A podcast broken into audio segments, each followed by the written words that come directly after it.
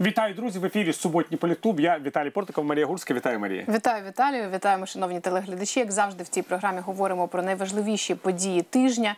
І звісно ж, сьогодні починаємо з найгучнішої справи цього тижня з теракту в Луцьку. Будемо також говорити і про інші важливі теми: про Донбас, про те, чи буде новий саміт в Берліні. Поговоримо і про е, ті ем, ситуації з нападами на активістів, які е, цього тижня відбувалися, і про багато іншого про міжнародні події будемо говорити. Але зараз про таке 23 липня суд обрав Максиму Кривошу, який раніше захоплював автобус із пасажирами в Луцьку, запобіжний захід у вигляді арешту на два місяці без визначення розміру застави. А тим часом наші глядачі хочуть розібратися у буремних подіях того дня на холодну голову. І найбільша кількість запитань Віталію про відеозапис Володимира Зеленського. Нагадаємо, терорист е, добився телефонної розмови з президентом і по телефону попросив опублікувати відео з закликом е, дивитися е, кіно, яке він хотів розпромотувати. А він у відповідь відпустить заручників. Власне, так і відбулося. І ось Ірина Асаулюк запитує, чи повинен був президент країни вести перемовини з терористом, чи мав виконувати його вимоги? Олексій Плаунов, чи варто було Зеленському записувати відео на вимогу луцького терориста? Отже, Віталію, чи погоджуєтеся з тезою, що відеозапис президента та виконані особисто ним вимоги заохочують тероризм, як вважає велика кількість експертів. Ну тут є кілька моментів, про які треба сказати. Перший момент це інституційна неспроможність української держави. Тому що ми розуміємо, що в е, країнах, які е, стикаються з небезпекою тероризму, а Україна саме така країна, тому що ми вже 6 років знаходимося у стані війни. А коли країна знаходиться у стані війни, значить можливість тероризму, диверсії тощо, радикалізації настроїв є досить реальною. Вони мають е, професійний апарат причому в відповідних структурах у Службі безпеки країни, який е, вміє вести перемовини з е, терористами, який ці перемовини веде досить довго. Не не то, щоб жорстко, а гнучко, щоб не дати терористам можливості якимсь чином реалізувати свої вимоги, чи навіть відмовитися від таких вимог. Це ціла історія. Колись е, е, у відомого ізраїльського письменника Ефраїма Кішона, письменника гумориста, була величезна гумореска з того приводу, як е, співробітник державних структур проводив перемовини з терористами після того, як він довгий час проводив перемовини з профспілковими активістами. І тих і інших він доводив до білого каління. Так що в наприкінці цієї гуморески всі формальності. Е, зберігав, питав, що вам потрібно, е, який телефон. Ви хочете телефонну розмову, але який має виглядати апарат, скільки там має бути цифр, чи має там бути Е, якийсь спеціальний гучний зв'язок, чи хочете без гучного зв'язку, як швидко вам принести? Може вам потрібний паралельний апарат, е, е, скільки має працювати заряд батареї, висловіть свої побажання. Ми розглянемо, передаємо до міністерства зв'язку. Міністерство зв'язку повідомиться, чи є такі сертифіковані апарати. Це довга історія, кожен може прочитати. Але в результаті терористи просили тільки одне, що в них забрали заручників і дали їм можливості потрапити до якоїсь лікарні на реабілітацію. Їм вже не потрібно було більше нічого. Це звичайно жарт. Тому що ми розуміємо, що терористи не виглядають такими е, голубами миру, їх досить важко вивести з рівноваги. Більш того, коли їх виводиш з рівноваги, вони можуть піти на неочікувані дії. Але мова не йде не про це. Мова йде про те, що є професіонали, які усвідомлюють, як їм цим займатися. Коли виявляється, що єдиними ліками від тероризму є е, ролик, який записує перша особа в державі, то, е, звичайно, ми можемо чітко сказати, що це головний результат річного правління Володимира Зеленського. Це інституційна непроможність держави, і він її демонструє. Навіть не справа не в тому, що він там сказав. От там у терориста були інші вимоги, скажімо, спочатку. Він їх потім чомусь від них незрозумілих причин відмовився. Але якщо б Зеленський сказав, що він терорист і корупціонер. Е, це достатня платня для того, щоб випустили людей. А якщо б це сказали б і Зеленський, і Аваков, і Шмигаль, і Разумков, і керівники церков. Це достатня платня за е, е, те, щоб людей випустили і не вбили. А може не так він має виглядати питання? Може має виглядати питання так, що держава має працювати таким чином, і професіонали мають працювати таким чином, щоб е, вимоги терористів в принципі не зреалізовувалися, щоб переговірний процес відбувався таким чином, щоб сам терорист відмовився від своїх вимог. Які б могли продемонструвати уразливість держави, тому що що в цьому президентському зверненні є небезпечно. Ми всі це прекрасно розуміємо. Навіть не те, що воно прозвучало, а те, що воно виглядає як інструмент впливу, що виявляється будь-яка неврівноважива людина, якій щось потрібно. Комусь потрібно, щоб хтось подивився фільм. Комусь потрібно, щоб сусіда перев- відмовився від якоїсь земельної ділянки поруч. Комусь потрібно, щоб е, його е, е, родичам свята справа зробили операцію безплатно, а грошей немає. Чому б з цього приводу не взяти заручників? Президент має доручити зробити операцію. Комусь потрібні гроші на похорон родичів, немає грошей. Хай президент віддасть гроші за, на похорон родичів. Гранат і зброї в нашій країні вистачить на виконання всіх бажань. Це, до речі, те, що ми бачимо, це пряме продовження президентської передвиборчої кампанії 2019 року. Як не дивно, цей е, чоловік, Кривош, його прізвище, Так. Е, це ідеальний портрет виборця Зеленського. Насправді, я хочу, щоб я, щоб президентом став простий хлопець, і він зробив мені диво. Якщо диво не виходить, я примушу його зробити диво. Ось яке я хочу диво. Це е, пушкінська казка про е, золоту рибку. Ну, він же і теж шантажував. Е, головний герой цього е, оповідання. Він же її витягав з моря. Вона хотіла в море. Бо вона помирала. Ну, тут в неї були проблеми. У Зеленського помирають с- співвітчизники, тому що він може там здійснити вибух. А у Пушкіна помирала сама рибка. І тоді вона, він казав: Я хочу чудо. Ну, хочу, щоб моя стара стала там е, володаркою великого будинку, потім там дворянкою, потім царицею. Ну, все в обмін на життя. Ну і теж те ж саме. Ця людина готова була обміняти життя людей на чудо, тому що інакше чудо не виходило. Значить, в принципі, цей середньостатистичний виборець Зеленського з кримінальними нахилами. Якщо бачить, що чудо особисто для нього не відбувається, розуміє, що чудо може відбутися за допомогою гранати або автомата. Що шлях до чуда, якоїсь великої суми грошей, я не знаю чого, лежить через інше життя, що виявляється, є вразлива от ця у держави ланка, що вона цінує людське життя. Це дуже добре, що держава цінує людське життя. Але якщо вона демонструє слабкість в той момент, коли вона цінує людське життя, це в принципі створює в е, державі атмосферу терору і небезпеки. І е, я чітко вам кажу, що ми в принципі в цій атмосфері не живемо. Тут багато питань. Е, Йде про те, інсценізований це терористичний акт, чи справжній. Люди про це теж багато що говорять. Я вважаю, що це не має ніякого значення. Головне те, як він закінчився. Тому що навіть якщо уявити собі конспірологічно, що він інсценізований, для багатьох людей, які надалі будуть так діяти, він справжній. Зараз ми про це також поговоримо. А тим часом наші глядачі ставлять також запитання, чи виконали свої функції силовики МВС та СБУ під час луцької операції. Запитує Володимир Петранюк. А до речі, Віталію, і правда, чому в день теракту саме МВС перебрали на себе функції звільнення людей? Знаємо, що е, СБУ з'явилося на місці першим, вело план заручник, але потім чомусь в Луцьк Я прилетіла верхівка МВС, включно з міністром е, Аваковим, і був впочатий план Бумеранг. Відповідно, е, дуже цікаво, що відбувається, адже за антитерористичну ем, діяльність в країні відповідає саме Служба безпеки України. Чому ж не Баканов літав в Луцьк?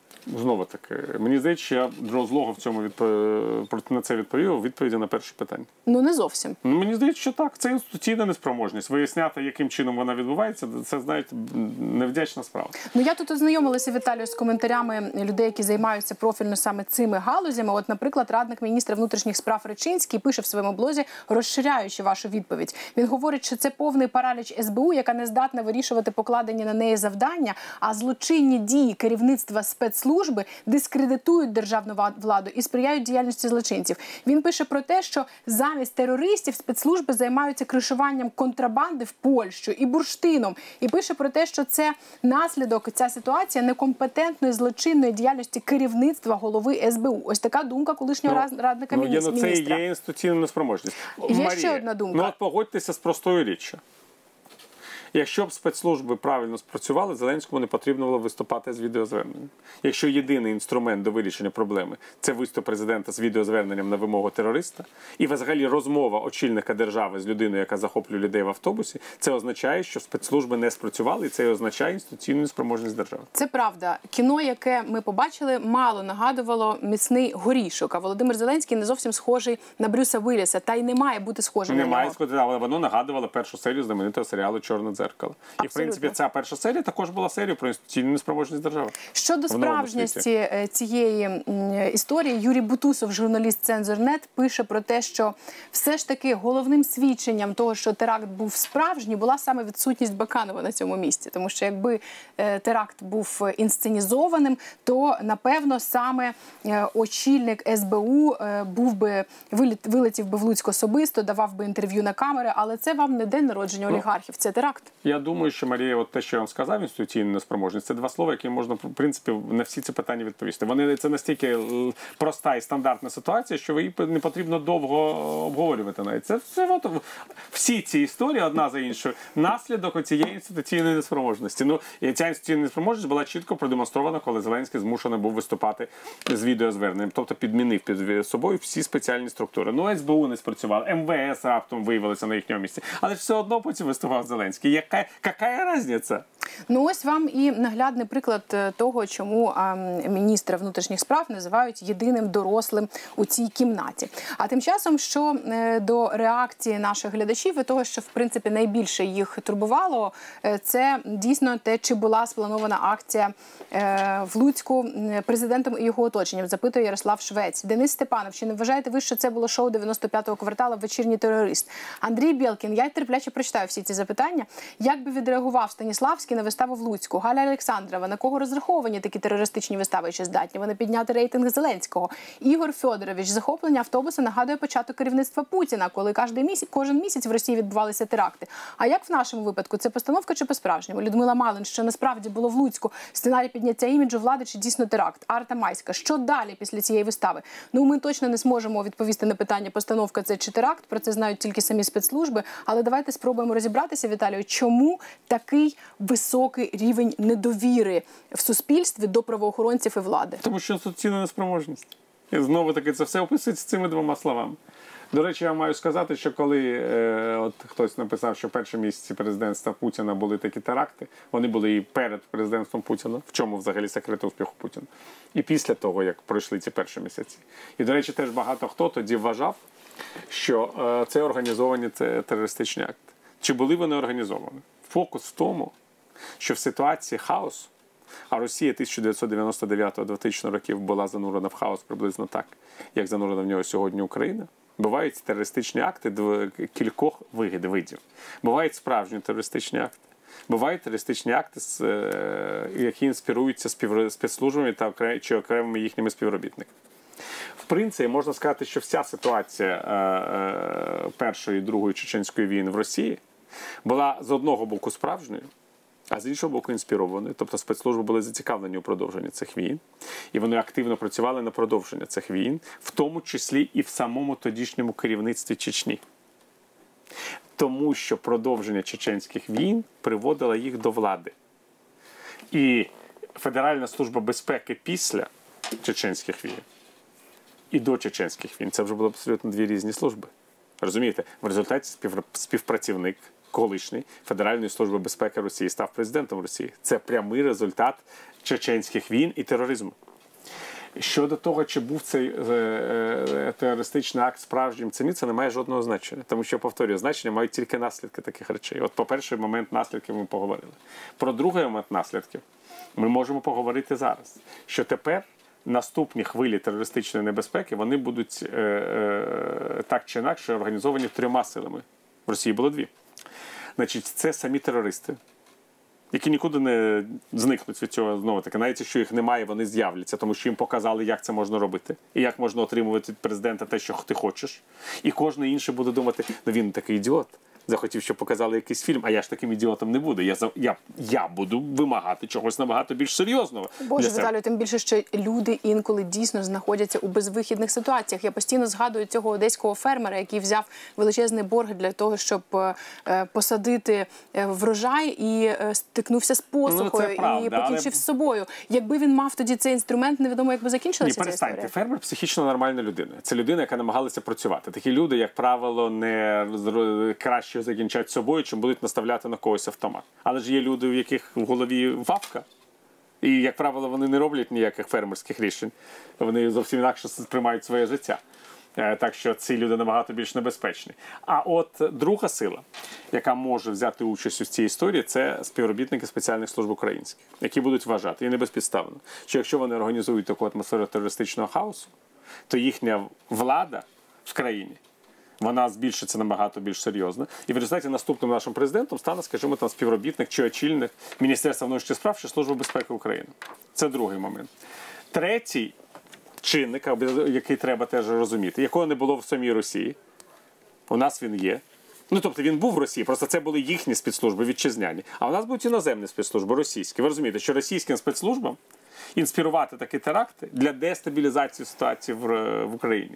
Їм теж це дуже корисно. Причому дуже важливо, щоб так ці люди висловлювали якісь вимоги е, націоналістичного в лапках характеру. Ну, скажімо, президент Зеленський має припинити перемовини з Росією.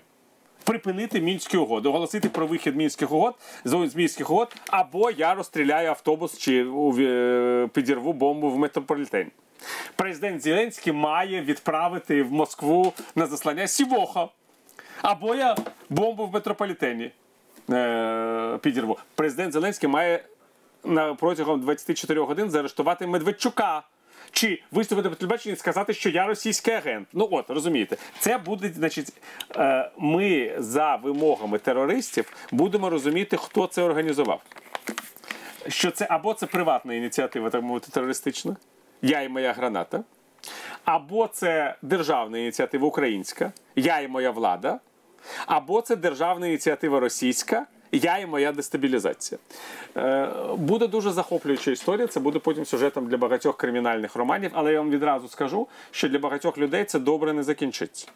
Що багато хто стане жертвою цього терористичного е, свавілля, тому що не кожний терористичний акт буде закінчуватися тим, чим закінчився терористичний акт в Луцьку. Ми маємо себе психологічно вже підготувати. От як знаєте, 2014 рік. Ми психологічно підготували себе до того, що будуть жертви на війні. Правда? Ми тепер живемо в країні, ми цього навіть собі не уявляли, в які приходять похоронки з фронту. 2019 рік. Ми маємо себе психологічно підготувати, що от є епідемія, що вона може відібрати навіть життя наших співвітчизників, щось немає ліків. Ми з цьому зараз живемо. Тепер, значить, треба психологічно себе готувати тому, що кожен із нас може стати жертвою терористичної атаки. Це не просто психологічна підготовка, це уникати людних зібрань, бути дуже обережним на мітингах і демонстраціях, дуже обережно ставитися до ситуації в транспорті. Перевіряти завжди, це вже потрібно робити сьогоднішнього дня, чи не залишилося якийсь багаж щось, якась сумка в метрополітені, в маршрутці, в тролейбусі, в трамваї. Це вже все небезпечні місця, в місцях, які відвідують люди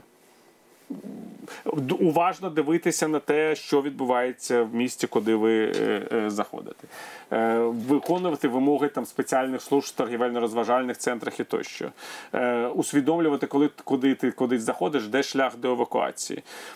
Це в принципі і до речі, вибачте, те про що я думала під час цих луцьких подій, мати завжди з собою мінімальний запас води і їжі. Води, їжі, можливо, хай хай тільки води, ліки, не можна без необхідних тобі ліків виходити з будинку, тому що ти можеш потрапити. Це от як інструкції з коронавірусу. Ну, в принципі, зараз взагалі треба забути про відвідування людних місць. На тебе там чекає епідемія і терорист. Ну, це така така реальність. Е, Вона буде продовжуватися найближчі 2-3 роки. Е, Закінчиться е, з двома речами. Знайденням вакцини від коронавірусу і з появою на чолі держави відповідальної влади. Е, Якщо це відбудеться синхронно, значить можна буде видихнути і сказати: ну тепер я можу ходити в кіно, спокійно їздити в метро. Ну і тощо, тощо. Ну, доведеться так от пожити в стані такої от серйозної небезпеки кілька років поспіль. Запитує наша глядачка Наталія Сариська, чи можуть ці події в Луцьку бути використані для як е, передмова до серйозних перемовин поступок з головним терористом, виправдовування своїх дій заради життя і миру, підняття рейтингу. Це взагалі ніяк одне з чим не пов'язано. Перемовини з е, Росією, як ми бачимо, йдуть продовжуються. З цього тижня оголосили про чергове домовленість про е, припинення вогню. Разом із цим ви бачите, що Москву не влаштовує українська позиція. І вже оголошення Україною місцевих виборів е, без е, окупованих територій е, в російському міністерстві закордонних справ з абсолютно незрозумілих мені причин е, оголосили, що е, це е, вихід України з мінських угод. Ви Помітили, що Москва взагалі кожні два тижні тепер говорить, що, ми- що Україна вийшла з мінських угод. Вона Так, як підштовхує. Але якщо ви не проти, я хотіла про це поговорити в другій частині нашої програми. Договорились. А зараз хотіла спитати вас про трошки трошки інше. Ось вам не здається, що Юрій Рубин, політолог в ефірі одного з телеканалів, на цьому тижні говорив, що зараз вся ця ситуація дуже ретельно вивчається внутрішньою соціологією в штабі Володимира Зеленського. Тобто, як, наприклад, відреагували е, відреагувало суспільство на цей відеоролик? Ми знаємо, що величезна кількість людей вважає, що це добре, що президент врятував цих людей, що які можуть бути до нього претензії. Рівень довіри можливо через цю ситуацію, який останнім часом катастрофічно падав, почне зростати, і можливо це стане е, наштовхне е, офіс президента на певні роздуми і щодо е, перемовин з Російською Федерацією. Заради життя людей, заради миру, те Ну, про так. що постійно говорять в команді президента. Ну, Президент в Російській Федерації команда президента і хоче перемовин з Російською Федерацією. Російська Федерація не хоче перемовин з командою Зеленського, а хоче, команда Зеленського вела перемовини з ДНР ЛНР.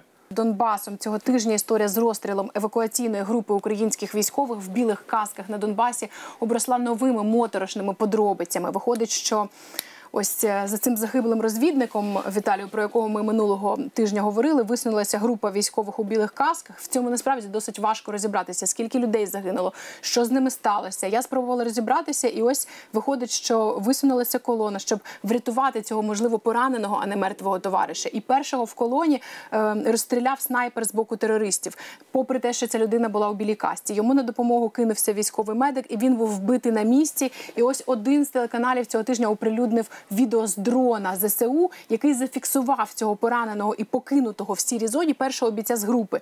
Боєць сам наклав на себе джгут, і далі його доля невідома. Тільки зрозуміло, що щонайменше чотири дні він пролежав, очікуючи порятунку, або ем, загинув, або ми не знаємо, його тіло досі не поховано. А от військовий медик Микола Іллін, якого з естонським е, паспортом виявилося, що він був громадянином ЄС. Він був днями похований в Києві. Його понівечене тіло, з якого познущалися терористи, було передано Україні. Наші глядачі запитують Єлена Слюсер, прокоментуйте дії головнокомандувача на фронті стосовно загибелі бійця. Поранений вмирав чотири дні під контролем президента в лапках. Милана Бескіт запитує, як ви оцінюєте, що після вбивства медика більше не було зроблено ніяких серйозних заходів, щоб забрати пораненого солдата. Це наша людина. Чому так? Олена Шнайдерман, чи повинен президент нести відповідальність за те, що наш поранений медик не був врятований? Адже він сам брав цю ситуацію під особистий контроль. Віталію, як так? Як так, що ми не рятуємо наших військових і чому головнокомандувач мовчав? Ну, Тому що Володимир Зеленський хоче домовитися з Росією, припинити війну. І, наскільки я розумію, він вважає величезним досягненням домовленості 27 липня, що з 27 липня припиниться е, е, бойові дії. А при, оскільки у Володимира Зеленського є чітке кредо, яке він не раз висловлював, що він не хоче дратувати Володимира Путіна, ну так він його і не дратує. Нема тут навіть я не розумію, чому весь час говоримо весь час, е, і глядачі хочеться говорити одне і те ж. Ну, це е, певний політичний вибір. Він зроблений 2019 року. Ніхто цього політичного вибору не приховував. Як Володимир Зеленський бажає спілкуватися з Москвою, він теж не приховував. Він завжди казав, що він хоче домовитися з Володимиром Путіним. Що він готовий навіть сам домовлятися з Володимиром Путіним. що проблема в тому, що українське керівництво не хотіло домовлятися з Володимиром Путіним. Люди за це проголосували. І відбувається те, за що вони проголосували. Ну, виходить, е, Віталію, що не зовсім все так однозначно, якщо так багато запитань у наших глядачів. Коли, наприклад, е, Володимир Зеленський минулого тижня виступав в парламенті, він чітко називав Російську Федерацію агресором, який має бути відповідальним за свої дії. Е, Потім він не називає Росію агресором, говорить про якусь іншу сторону. Ну і е, бачимо, що найбільше, звісно, всіх обурює те, що ми не рятуємо наших бійців, коли це абсолютно необхідно. Водночас, президент цього тижня вже запевняв президентку Швейцарії, яка разом з ним передавала гуманітарну допомогу на Донбас, що зради немає, і е, за потреби Україна відповідає вогнем і ем, власне готова захищати свої інтереси. Як же тоді пояснити цю ситуацію? Чи не потрібно було тут, як говорять багато експертів, будь-що ем, забрати своє, свого бійця? Я не військовий експерт, не можу вам відповідати на те, що відбувається на лінії зіткнення. І е, вважаю, що такі питання потрібно адресувати командуванню збройних сил України. А командування збройних сил України так чи інакше воно е, підкоряється тим діям, які визначаються Верховним головнокомандуючим. А за Верховного головнокомандуюча проголосували 73% виборців. І е, повторюю, що коли вони голосували, вони чітко знали програму дій Верховного головнокомандуюча. Я не вважаю, що люди мають ображатися на результати власного вибору.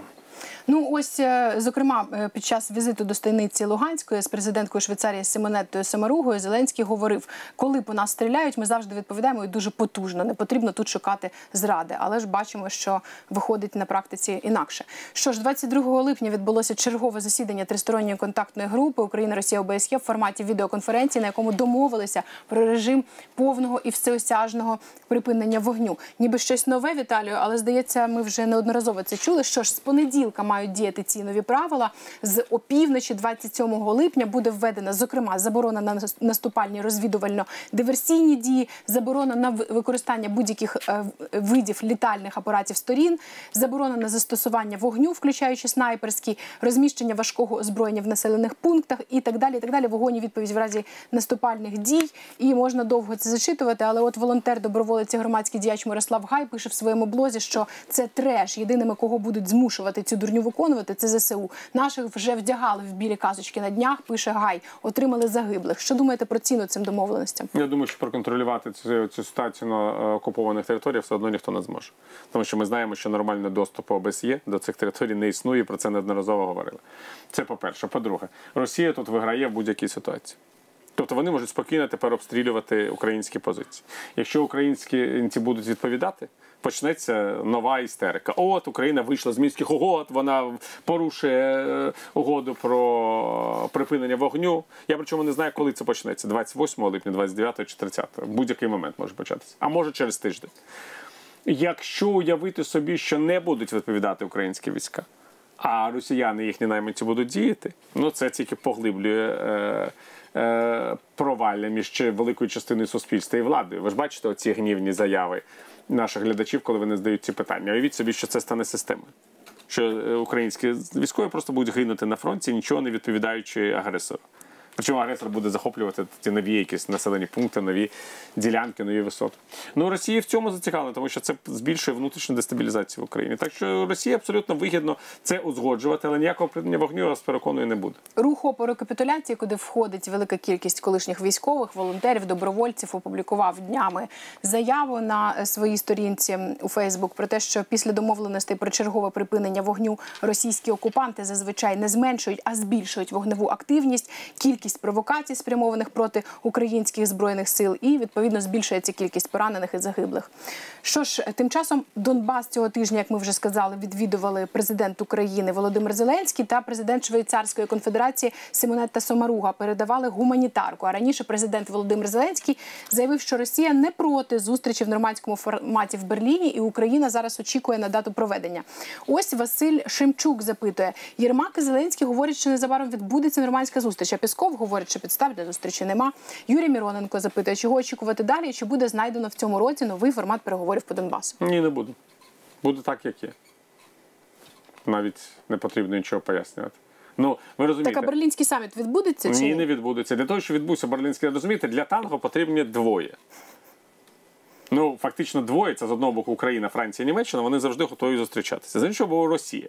Якщо Росія говорить, що вона зустрічатися не збирається, значить саміту не буде. Ну чого тут обговорювати? Ми весь час намагаємося зробити новину з повідомлення української сторони, що саміт відбудеться. Потрібно тільки узгодити дату. Я абсолютно навіть вважаю реальним зробити новину з німецьких французьких заяв, що вони готові на проведення саміту в Берліні. Але є чіткі заяви російських чиновників, що ніяких умов для проведення берлінського саміту немає, тому що Україна не виконує своїх зобов'язань. І зараз, коли ми бачимо, коли навіть проведення місцевих виборів в Україні оголошується виходом з мінських угод російським зовнішньополітичним відомством, про яку зустріч іде мова. Ви розумієте? Путін, він же як цей, як його прізвище? К, к, к терористи А. Кривош. Кривош. Він зрозумів, де слабка ланка Зеленського. Що Зеленський дуже хоче з ним зустрічатися. Ось Кривош взяв заручники пасажирів автобусу, а Путін взяв заручники цілий регіон український. Це такий його автобус.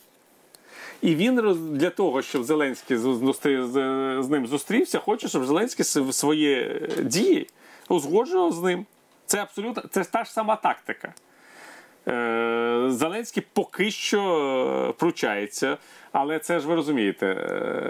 Путін, на відміну від цього Кривоша, він має величезну частину часу. Йому не потрібно води, е, заспокійливих ліків. В нього туалет є в кімнаті відпочинку, в кабінеті, в резиденціях навіть є в кожному е, там, п'яти кімнатах є місця Він взагалі непогано живе. Він взагалі непогано живе, я абсолютно точно. І він в цих умовах може чекати, що Володимир Зеленський виконує його вимоги скільки завгодно довго. Я вам більше навіть тому скажу. Він може навіть дочекатися закінчення президентського мандату Володимира Зеленського. Я навіть скажу більше. Навіть якщо Володимир Зеленський збирається балотуватися на другий термін. Він може дочекатися закінчення його другого мандату, тому що у Володимира Путіна попереду вічність, а у Володимира Зеленського максимум 10 років. Той самий рух капітуляції пише про те, що на думку небайдужих активістів, е, ось ці от розмови про нормандський саміт можуть свідчити, що насправді Україна в певній мірі готова озвучити ем, якісь е, чергові поступки Росії. Інакше б ем, власне спікери звучали б інакше, але е, говорять про те, що є ймовірність того, що на осінь збро сно- знову спробують привести капітуляцію. Чи є такі ризики, Віталію? Що все не буде так само, як ми зараз з вами постійно говоримо, а буде гірше. Ну а що гірше? Значить, що таке капітуляція? Для капітуляція це е, виконання тих е, вимог е, Кремля, на якими не може прийти жодна українська влада. Ну ви ж бачили, що перша умова Москви це прямі перемовини українського керівництва з пошиленими пасічниками. Це приблизно як розмова з Крівошем, тільки вже не всі будуть розуміти, для чого е, Зеленський це робить. І він і не збирається цього робити. Він же ніколи не казав, що він це збирається робити. А далі вибори в Ордло і представники терористів в українському парламенті. Ой, ну слухайте, ну для того, щоб провести вибори в Ордло, потрібно, щоб російські війська та їхні найманці вийшли з території Ордло. Вони не збираються цього робити. Я вам більше скажу, я взагалі не впевнений, що це відбудеться в осяжній е, перспективі. Що ж, ідемо далі. Багато хто пов'язує події на Донбасі. Цей кейс з покинутим солдатом, якому не забезпечили безпеку з незабезпеченою безпекою активістам тилу, волонтерам, громадським активістам. Спочатку всередині тижня в Києві виявили мертвим відомого волонтера, керівника будинку милосердя Олексія Кучапіна. А ближче до кінця тижня в столиці спалили будинок голови правління центру протидії корупції Віталія Шабуніна. І посольства США, ЄС, Швейцарії, Британії оприлюднили заяви, в яких висловили стурбованість в зв'язку з нападами на активістів та політиків в Україні. Закликали до незалежного розслідування цих випадків. Ну і нагадаємо, що ЦПК це відома громадська організація, яка займається фактами корупції у владі. Сергій Руденко, головний редактор сайту Еспресо, пише: силовики мають дати чіткі і зрозумілі відповіді, хто і чому це зробив, а також спалив будинку будинок Гонтарєвої, авто Фірсова на даний момент ВО Держекоінспекції. Ну і це не все. Можна згадувати тут і Стерненко, і Гандзюк, і інших інших активістів. Віталію, чи можна називатися цивілізованою країною, яка не здатна забезпечити безпеку власних активних громадян, лідерів думок і тих, хто штовхає процеси вперед? Інституційна неспроможність. Ну ми ж весь час про це говоримо. Розумієте, ми почали про це говорити в 2019 році. Чи ви розумієте, друзі? У зв'язку з перемогою Володимира Зеленського на президентських виборах, появою так названих нових облич в уряді, в парламенті і таке інше, відбудеться руйнація державних інституцій. І люди, які раніше боялися там якихось правоохоронних органів чи чогось, ще чогось, десь там, немає значення де, вони будуть цю непрофесійність, навіть іноді з добрими намірами якихось структурах, використовувати для того, щоб робити те, чого вони раніше боялися. Ну, е, в мене тут е, поради тільки одні. Якщо ви хочете займатися в Україні політичною діяльністю, антикорупційною діяльністю, ну не майте тут майна. Це абсолютно реальне відповідь на питання. Не майте майна, яке можна спалити будинків. Живіть в багатоквартирних будинків, які важче спалити. Хоча пам'ятаю, що під час під час Майдану там приходили і до квартир.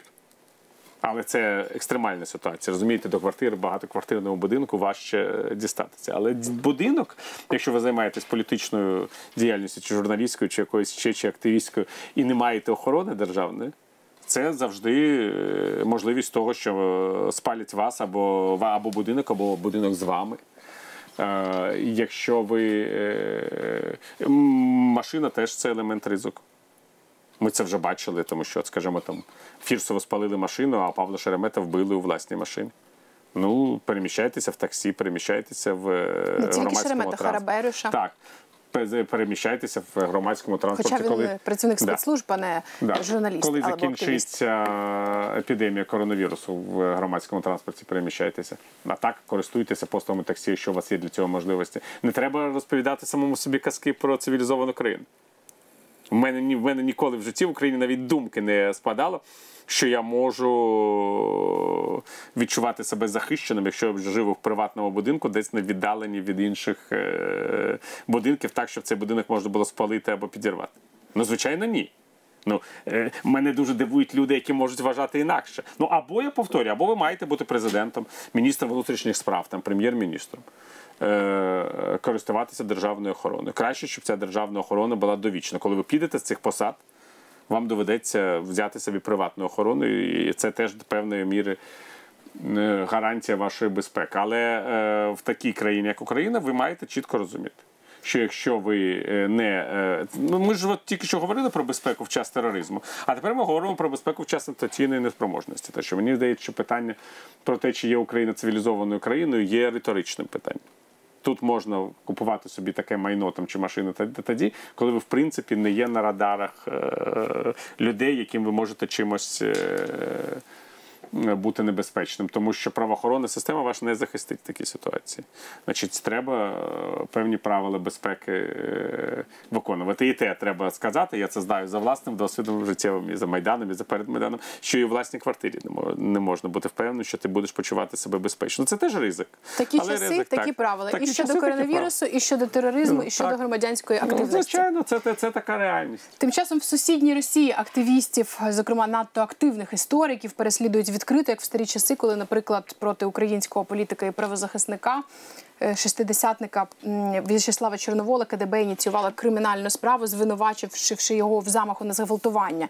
І ось історик, менеджер культури Ярина Яценевич запитує вас про кейс російського історика Юрія Дмитрієва. Нагадаю, що Петрозаводський міський суд засудив дослідника сталінських репресій Дмитрієва до трьох з половиною років колонії суворого режиму, нібито за вчинення насильства щодо прийомної доньки. Що думаєте про цю справу, Віталію? Ну я теж не бачу тому нічого такого, що виходило б з ряду вон. Розумієте, Росія вже перетворилася на державу, в якій е, судочинство використовується для вирішення політичних проблем. Дмитрій вже не один такий, правда. Просто це вже такий зухвалий процес. Але ми нещодавно бачили історію з Кирилом Серебряніковим. Ми нещодавно бачили там історії з е, так звану болотну справу. Ми бачили історію з Магнітським. Ну це просто таке життя тепер в Росії. Е, Щодо Дмитрієва, це теж дуже зрозуміла ситуація, тому що розумієте, можна було казати, ну ви знаєте, він історик, але можливо він все ж таки морально не така порядна людина. Не треба з'єднувати одне з іншим, якщо б його вже не виправдали. Його ж виправдали вже по всіх справах, з яких його звинувачували.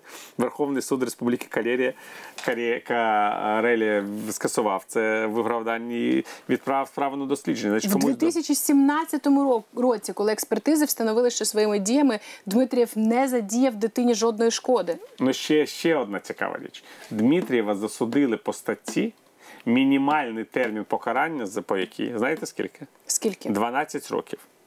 Мінімальний. А йому дали 3,5. Хоча це неможливо згідно із нормами чинного кримінального кодексу. Тобто, фактично, суд визнав, що він по цій статті невинний, але разом із цим не зміг визнати його невинним. Тобто такий був тиск силових структур, що виявилося, що краще вигадати собі отакий вирок, який не відповідає компетенції суду. Ну так не буває. Ну, от уявіть собі суд. І є стаття, є мінімальний вирок. Ну, можна з 12 там до якоїсь, але не 3,5. І суд на це йде. Ну тому що він усвідомлює, що Дмитрієв не винний, що це підтасована справа. Але все ж таки продовжує е, діяти. Це одна історія. Інша історія це з Сандармохом, цим урочищем в, Каре, в, Кале- в Карелії, яке досліджував Дмитрієв.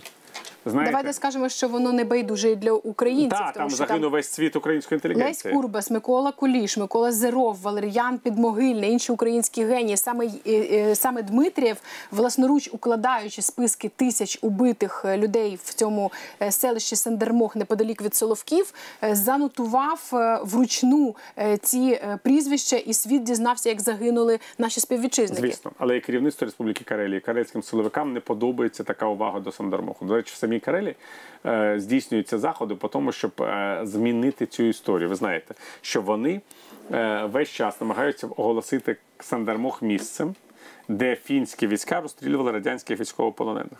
Жодного реального факту таких дій досі не знайдено.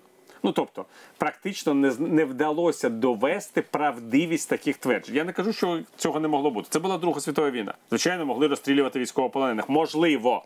Але для цього потрібен хоча б один факт, одне ім'я, ну хоча б одне тіло. Їх немає. Але абсолютно очевидно, що для Москви, не для Москви, не навіть я би сказав, для Петрозаводського, який йде в фарватері московської політики, є принциповим, щоб е, Карелію не асоціювали з Сандармохом. А якщо асоціювали, то Сандармох це місце, де не наші вбивали наших. А не це місце, де наші вбивали наших. Тому що таке враження, що для карельського керівництва наші це НКВДисти з Голагу. А всі інші це не наші. І е, тому Дмитрів просто викликає, розумієте, це сталінізм на місцевому рівні, скажімо так, який, звичайно, розуміє, що такі дії схвалюються і Кремлем.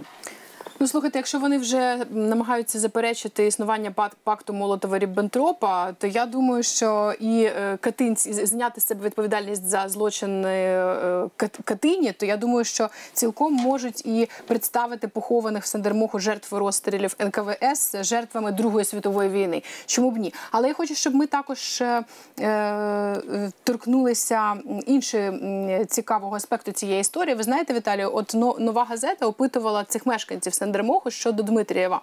І ось запитувала, які у них враження від спілкування з цією людиною, тому що він там місяцями жив. І багато хто з них е, тепло відгукувався про Дмитрієва. А один з е, цих е, опитаних людей сказав: «Е, Ми не знаємо правди про Дмитрієва і не знаємо правди про Україну. Віталію, чому пов'язують люди, які е, можуть думати в Росії, які не повністю отруєні цією системою, медіа і так далі? Чому вони бачать зв'язок між справою Дмитрієва і агресією Російської Федерації щодо України? Ну, Якщо ви дивилися російське телебачення, Марія, ви б не задавали таке питання. Російське телебачення місяцями розповідає своїм глядачам в усіх своїх телевізійних шоу про Україну. От Володимир Соловйов, скажімо, там це Віталій Портников і Марія Гурська в одному обличчі. Він ті ж теми, що ми розбираємо, він теж розбирає на кожній своїй програмі. Не про Росію, правда, не говорить.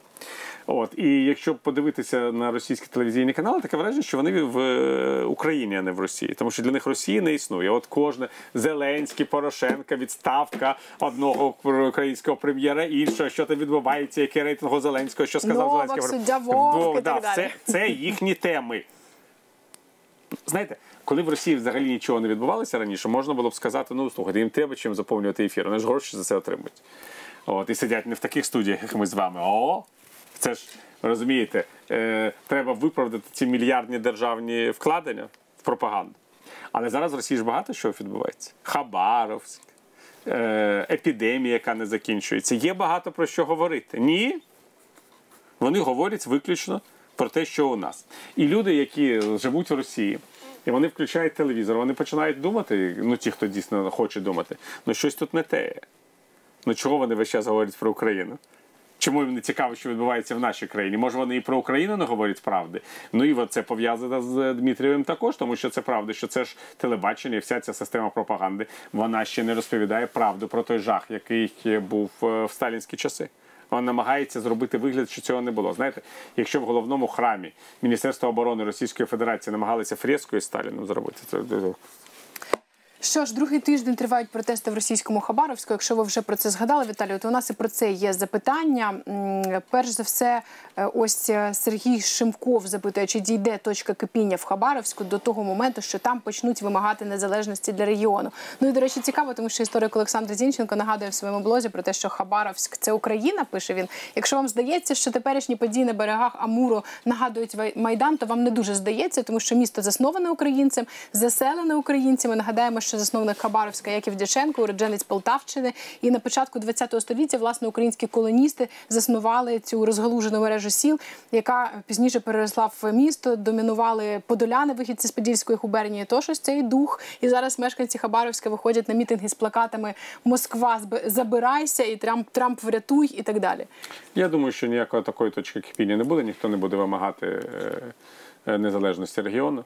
Е, Єдине, що може відбутися, що прірва між Москвою і Далеким Сходом, яка завжди була, вона ще більш е, буде е, поглиблюватися. Я вважаю, що Кремль тут дуже багато помилок робить, тому що він не дуже усвідомлює не тільки у випадку з Хабаровськими, з багатьма іншими регіонами, з цього принципу самобутності регіону. Він намагається правити цими регіонами так, як правили російські царі з допомогою намісників. От зараз теж до Хабаровську поїхав там намісник. Єдина відмінність його від інших намісників, що він був там е, е, в партії Жириновського, а не в е, Єдиній Росії. Але е, зараз 21 сторіччя.